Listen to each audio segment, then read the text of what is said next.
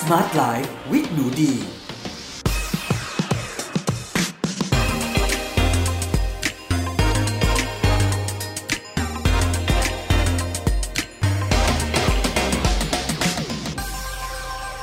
สวัสดีค่ะ ยินดีต้อนรับเข้าสู่ Med Listening Podcast ในรายการ Smart Life with หนูดี กับดิฉันหนูดีวนิษาเรซ และสำหรับวันนี้นะคะ เรามาพบกันใน episode ที่ 68 กับหัวข้อ อายุยืน 100 ปีแบบชาว Blue Zone ที่นิโคยา Peninsula ประเทศโคสตาริกาค่ะ เป็นอย่างไรคะเพื่อนๆ วันนี้เราอยู่กันใน episode ที่ 68 แล้วนะคะ แล้วเราก็มาถึง Blue Zone รองสุดท้ายนะคะ ที่เราจะมาพูดถึงกันค่ะ ก็คือที่นิโคยา Peninsula โคสตาริกานั่นเองนะคะ Peninsula ก็แปลว่าคาบสมุทรนะคะ เพราะฉะนั้นเนี่ยค่ะประชากรที่อาศัยอยู่ตรงนี้นะคะ เขาก็อาศัยอยู่ในจุดที่ เป็นชายหาดนะคะ เป็นคาบสมุทรค่ะ แล้วก็อยู่ในประเทศที่หลาย ๆ คนนะคะ รู้จักในฐานะประเทศที่ใช้พลังงานทดแทนนะคะ พลังงานหมุนเวียนเกือบ 100%หรือว่า 100%กันเลยทีเดียวเนาะ ก็เป็นประเทศที่คิดว่าเป็นประเทศที่หลาย ๆ คนนะคะ อยากไปศึกษาดูงานว่าเขาทำได้อย่างไรค่ะ แต่ว่าสำหรับ episode นี้นะคะ เราจะมาพูดถึงประเด็นของประชากรของเขานะคะ ในกลุ่มเล็ก ๆ กลุ่มหนึ่งค่ะ ที่มีอายุยืนนะคะ เกิน 100 ปี กระจุกรวมตัวกันอยู่มากที่สุดในโลกค่ะ เราจะมาศึกษาเรียนรู้นะคะว่าเขาใช้ชีวิตยังไงเขากินอาหารยังไงนะคะ เขาทำอะไร เขาถึงได้อายุยืนแบบสุขภาพดีนะคะ สมองสดใสร่างกายแข็งแรงสุขภาพจิตดีด้วยนะคะ แล้วก็ที่สำคัญคือกระดูกของเขาเนี่ยแข็งแรงมากๆเลยทุกคนเออเพราะฉะนั้นใครที่รู้สึกว่าเออทำไมอายุมากขึ้นแล้วสมองไม่สดใสระบบเผาผลาญไม่ดี กระดูกบางกระดูกพรุนนะคะหนูดีคิดว่า episode เนี้ยน่าจะเป็นประโยชน์กับคุณมาก ๆ แล้วก็จะช่วยให้คุณเนี่ยค่ะสามารถที่จะ ออกแบบชีวิตนะคะ จากวันนี้ไปจนถึงวัยชาราได้ดีมากขึ้น อันนี้ต้องบอกเลยนะว่าหลังจากหนูดีศึกษาเรื่องของ Blue Zone มากขึ้นนะหนูดีรู้สึกว่าหนูดีเนี่ยรู้สึกตื่นเต้นที่จะมองไปในวัยชาราของตัวเองนะคะ โดยไม่ได้มองว่า เออ ฉันจะเป็นคนแก่ที่ดูห่อเหี่ยว ดู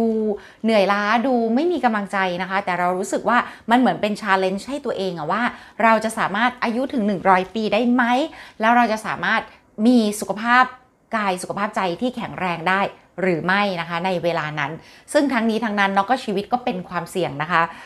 ถึงแม้เราอาจจะดูแลสุขภาพดูแล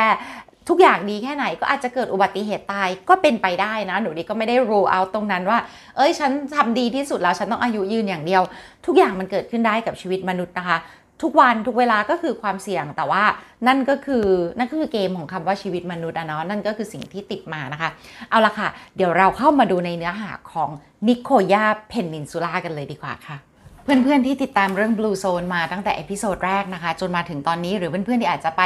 หาข้อมูลอ่านเองนะคะ ศึกษาเพิ่มเติมเอง หรือเพื่อนๆ อาจจะเป็นเจ้าของหนังสือ Blue Zone นะคะ ที่เขียนโดยคุณแดนบิวต์เนอร์อยู่แล้วก็ได้นะคะ อย่างเล่มที่หนูดีใช้เป็น reference ในวันนี้นะคะ เป็นหนังสือของ National Geographic ค่ะ ชื่อว่า Blue Zones The Science of Living Longer นะคะเขามีหลาย variation หลายหลายหน้าปกมากๆเลยนะคะ เพื่อนๆลอง search ดูถ้าอยากหาครอบครองเป็นเจ้าของค่ะ อย่างไรก็ตามเนี่ยสิ่งที่ทุก Blue Zone นะคะ5หย่อมในโลกใบนี้ที่มีเหมือนกันนะคะ คือเขากินคาร์บหรือว่าคาร์โบไฮเดรตเป็นอาหารหลักค่ะนะคะ อะไรที่เป็นกระแส low carb นะทุกคนในมุมมองของหนูดีมันไม่ยั่งยืนค่ะ แล้วมันไม่ถูกต้องและไม่เป็นไปตามความเป็นจริงของร่างกายของมนุษย์นะคะ เพราะว่าถ้าเราดูตามหลักฐานทางวิทยาศาสตร์ในปัจจุบันนะคะ เราก็จะเห็นว่าประชากรที่อายุยืนและแข็งแรงที่สุดเนี่ยเขากินอาหารเน้นพืช คือเขากินพืชเป็นอาหารหลักของเขานะคะ ก็จะกินอาหารในรูปแบบที่เรียกว่า plant based จะมีเนื้อสัตว์หรือไม่เนี่ยมันไม่ได้สำคัญมากถ้าเนื้อสัตว์นั้นเป็นส่วนน้อยของอาหารของเขาค่ะ อาจจะไม่ต้องกินเป็นวีแกน100%ก็ได้นะคะ แต่ว่าให้กินพืชเป็นอาหารหลัก โดยเฉพาะอาหารหลักก็จะต้องเป็นคาร์บนะคะ ที่ทำให้อิ่ม เช่นมันหวานมันฝรั่งข้าวกล้องนะคะธัญพืชต่างๆ ค่ะฟักทองแครอทหัวเผือกหัวมันนะคะ ทีนี้นะคะใน Nicoya Peninsula นี่ไม่ได้ต่างจากที่อื่นๆเลยค่ะ อย่างที่เราเคยคุยกันถึงโอกินาว่านะคะว่าคาร์บหลักของเขาคือมันหวาน แล้วเขากินถึง 67%ของแคลอรี่ประจำวันของเขาเลยเนี่ยต้องบอกว่าชาว Nicoya Peninsula เนี่ยค่ะเขากินนะคะ วันหนึ่งเนี่ยคาร์โบไฮเดรตนะคะในรูปแบบของธัญพืชหรือว่า grains นะคะอยู่ที่ประมาณ 80%นะคะที่อยู่คาร์บเนี่ยคือ 80%ของแคลอรี่ประจำวันเลยค่ะ ซึ่ง ถ้า break down นะคะ เป็นเปอร์เซ็นต์เลยนะ มาดูกันเลยค่ะ ก็คือเขากินเป็นลักษณะของ grains หลักๆ คือเขากินคาร์บเนี่ย 80%แบ่งออกเป็น grains หรือธัญพืช 26%นะคะ เป็นถั่วหรือว่า legumes เนี่ยค่ะ ถั่วเมล็ดนิ่มนะคะ 7%เป็นผักนะคะ ผักเขียวเหลืองแดงที่แคลอรี่ไม่ได้สูง เป็นผักใบผักผลนะคะ อีก 14%ค่ะ เขากินผลไม้ 9%นะคะ แล้วเขาเนี่ย ออนอกเหนือจากนั้นเนี่ยค่ะเขากินเนื้อสัตว์เนี่ยไม่ว่าจะเป็นเนื้อปลาเนื้อไก่เนื้อหมูเนื้อวัวเนี่ยรวมๆกันไม่เกิน 5%ทุกคนเขากินเนื้อสัตว์ไม่เกิน 5%ของแคลอรี่ประจำวันของเขาแต่เขาคือ1ใน5หย่อมที่อายุยืนมากที่สุดในโลกแล้วจะบอกเลยว่าหย่อมเนี่ยกระดูกแข็งแรงที่สุดนะคะ นอกจากนั้นเนี่ยค่ะเขากินน้ำตาลค่ะถึง 11%นะของแคลอรี่ประจำวันเลยค่ะ กิน added fat นะคะ น้ำมันขวดน้ำมันก้อนนะคะ อีก 2%เขากินนมค่ะ กินนมของสัตว์นะคะ อยู่ที่ 24%ของแคลอรี่ประจำวันของเขาค่ะ แล้วเขาก็กินไข่ 2%ค่ะ ทีนี้เนี่ยค่ะต้องบอกว่าอาหารของชาวคอสตาริกาตรงนิโคยาเพนินซูล่าเนี่ยเขาเป็นอาหารที่พืชเนี่ยเขากินเน้นพืชนะคะเเหมือนเหมือนของคนไทยเลยทุกคนก็คือจะมีพวกหัวเผือกหัวมันนะคะ มันมือเสือมันที่เป็นแยมนะ Y A M แยมที่ไม่ใช่มันหวานมันฝรั่งนะจะแบบของเราจะเป็นมันหัวหน้าตาประหลาดประหลาดหัวใหญ่ๆทุกคน มันเลือดนกมันมือเสืออะไรพวกนี้นะคะเขากินกล้วยนะคะ เยอะมากทุกวันกินมะละกอเยอะมากทุกวันค่ะ กินสับปะรดนะคะ กินกระเทียม แล้วก็กินข้าวโพดค่ะ มันสำปะหลังรวมถึง กล้วยเนี่ยเขาไม่ได้กินแค่กล้วยเยอะมากนะ เพราะว่ามันเป็นประเทศในแบบที่มันโซนร้อนๆนะมันจะปลูกกล้วยปลูกมะละกอปลูกข้าวโพดปลูกสับปะรดปลูกฟักทองอะไรได้ แต่เขากินในตระกูลที่เรียกว่ากลายด้วย ไม่แน่ใจเพื่อนๆเคยได้ยินไหมกลายเนี่ยจะเป็นญาติกับกล้วยนะคะ แต่จะเป็นกล้วยชนิดที่เวลาสุกแล้วเนี่ยจะไม่หวานเลย ซึ่งถ้าเป็นภาษาอังกฤษเนี่ยจะเรียกว่า plantain นะคะ ซึ่ง plantain เนี่ยสามารถเอามาอบก็ได้นะคะ เอามาจี่ก็ได้นะคะ หรือว่าถ้าสมัยนี้ยังกินเนื้อสัตว์อยู่เนี่ยดีจะเอามาผัดกับเนย แล้วก็โรยน้ำตาลค่ะ แต่ปัจจุบันเวลามีใกล้เนี่ยหนูดีก็แค่จะรอให้สุกนี่ก็จะเอามาอบในหม้อทอดไร้น้ำมันเท่านั้นเองค่ะทีนี้เนี่ยชาวนิโคยาเพนินซูล่าเนี่ยเขาจะมีอาหารที่เขาเรียกว่า the three sisters นะคะ หรือว่าเป็นพี่น้องสามสาวเนาะซึ่งเขาจะกินร่วมกันซึ่งคอมบิเนชันนี้นะคะทำ คือเป็นคอมบิเนชันของพืช 3 ชนิดที่เขาเรียกว่ากันว่านะคะ ให้สารอาหารสูงที่สุดในโลกเลยค่ะ แล้วเวลาปลูกเนี่ยเขาก็จะปลูกในลักษณะนี้ด้วยนะคะ ที่เรียกว่า the three sisters นะคะ ก็คือเขาจะปลูกเป็นข้าวโพดค่ะ ถั่วแล้วก็ฟักทองนะคะ หรือว่าสควอชเนาะพืชในตระกูลสควอชหรือฟักทอง ซึ่งวิธีการปลูกเนี่ยเขาจะปลูกต้นข้าวโพดขึ้นไปก่อนทุกคนพอปลูกต้นข้าวโพดไปแล้วเนี่ย เขาจะปลูกถั่วที่ตรงแถวรากของข้าวโพดเลย เพื่อให้ถั่วเนี่ยมันพันข้าวโพดขึ้นไป แล้วข้าวโพดเนี่ยมันเป็นพืชที่เรียกว่า hungry crop คือมันดูดสารอาหารในดินไปเยอะมาก เขาปลูกถั่วร่วมกับข้าวโพด เพื่อให้มัน fix ไนโตรเจนหรือว่าให้ถั่วเนี่ยเติมไนโตรเจนกลับเข้าไปในดินค่ะ เสร็จแล้วเนี่ยดินเนี่ยถั่วมันไม่ได้คลุมดินให้ เขาปลูกฟักทองนะคะ หรือว่าสควอชเพื่อที่จะคลุมดินด้วย เพื่อให้ดินเนี่ยมีความเย็นนะคะ ปกป้องดินจากแดดเพื่อจุลินทรีย์ในดินเนี่ยไม่ถูกแดดเผาตายค่ะทำให้ดินเนี่ยมีความอุดมสมบูรณ์ค่ะ การปลูกร่วมกัน 3 ชนิด ก็จะให้เกษตรกรเนี่ยสามารถเก็บเกี่ยวพืช 3 ชนิดนี้มากินร่วมกันได้นะคะ ซึ่งถั่วให้โปรตีนสูงมาก มีเส้นใยไฟเบอร์ และมี phytonutrient แล้วเขาชอบกินถั่วดำซึ่งเป็นถั่วที่มีแอนโทไซยานินสูงมากช่วยในการต้านอักเสบชะลอวัยต้านแก่เนาะทีนี้เนี่ยค่ะ กินข้าวโพด กินถั่ว กินฟักทองร่วมกัน โอ้โห พวกนี้เป็นคาร์บที่ดีสุดๆ แล้วแบบทำให้เราอิ่มแล้วก็ปล่อยพลังงานอย่างต่อเนื่องตลอดทั้งวันนะคะ ไม่เพียงแต่เท่านั้นนะคะ เขายังนำข้าวโพดเนี่ยไปแปรรูปค่ะ เป็นแป้งข้าวโพดแผ่นนะคะ ที่ก่อนที่จะเอาไปทำเนี่ยเขาจะเอาข้าวโพดดิบเนี่ยไปแช่กับไลม์นะคะ หรือว่าน้ำปูนใสก่อน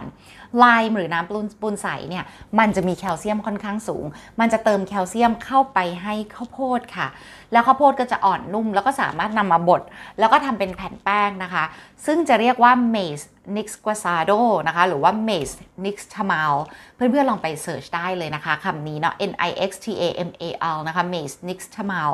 ซึ่งตัวนี้เนี่ยเขาพบว่าเป็นหนึ่งในอาหารหลักที่ เติมแคลเซียมให้กับชาว Nicoya Peninsula เยอะมาก แล้วทำให้ชาวนิโคยาเนี่ยค่ะ ถึงแม้จะอายุแบบ 80 90 100 ปีแล้วเนี่ย ก็ยังทำสวนทำเกษตรกรถางหญ้าดายหญ้าได้สบายๆเลย เพราะว่ากระดูกเขาแกร่งมาก แล้วเป็นหนึ่งในประชากรที่มีกระดูกที่แข็งแกร่งที่สุดในโลกเลยค่ะ รวมถึงนะคะ เขาเนี่ยเจ้าตัวอ่า ไอตัวไอแคลเซียมไฮดรอกไซด์นะคะหรือว่าน้ำปูนใสหรือไลม์นะคะเมื่อมีการเอาไปแช่ข้าวโพดเนี่ยมันจะเติมแคลเซียมเนี่ยเข้าไป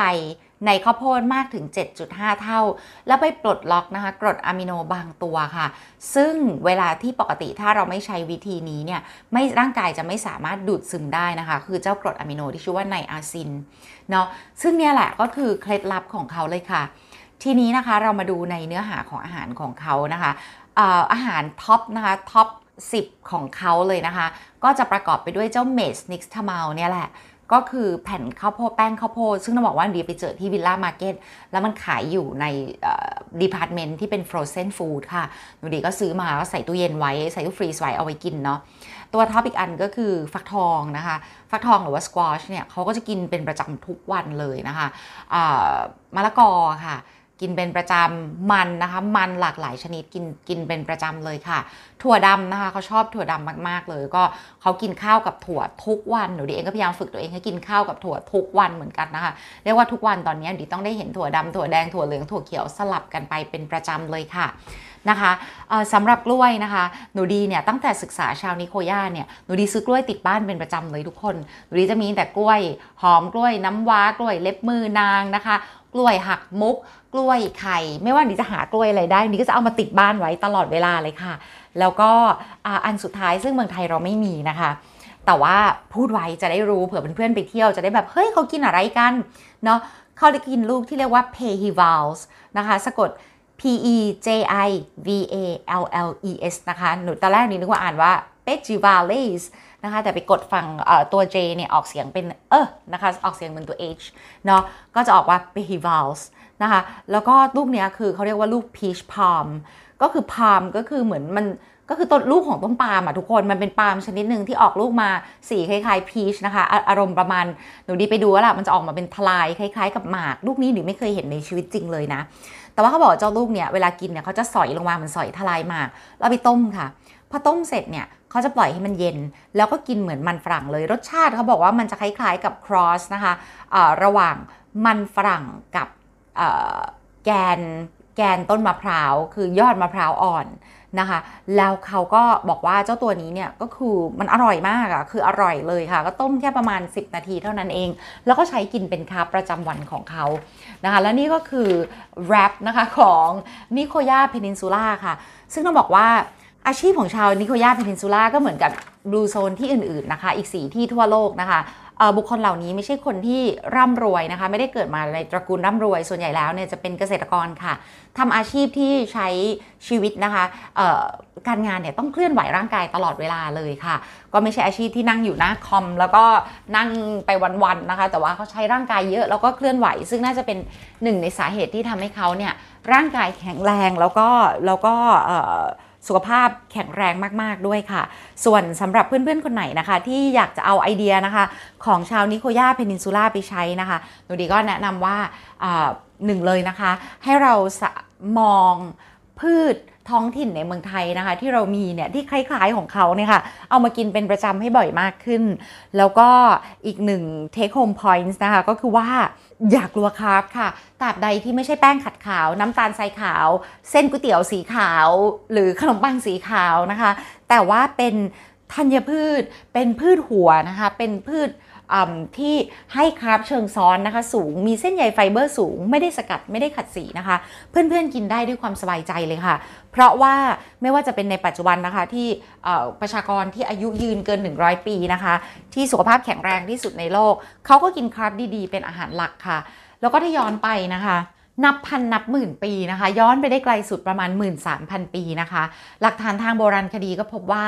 มนุษย์ของเรานะคะ ทุกอารยธรรมที่แข็งแรงสุขภาพดี ลีนฉลาด แล้วก็มีอารยธรรมที่รุ่งเรืองนะคะ กินคาร์บเป็นอาหารหลักทั้งหมดเลยค่ะ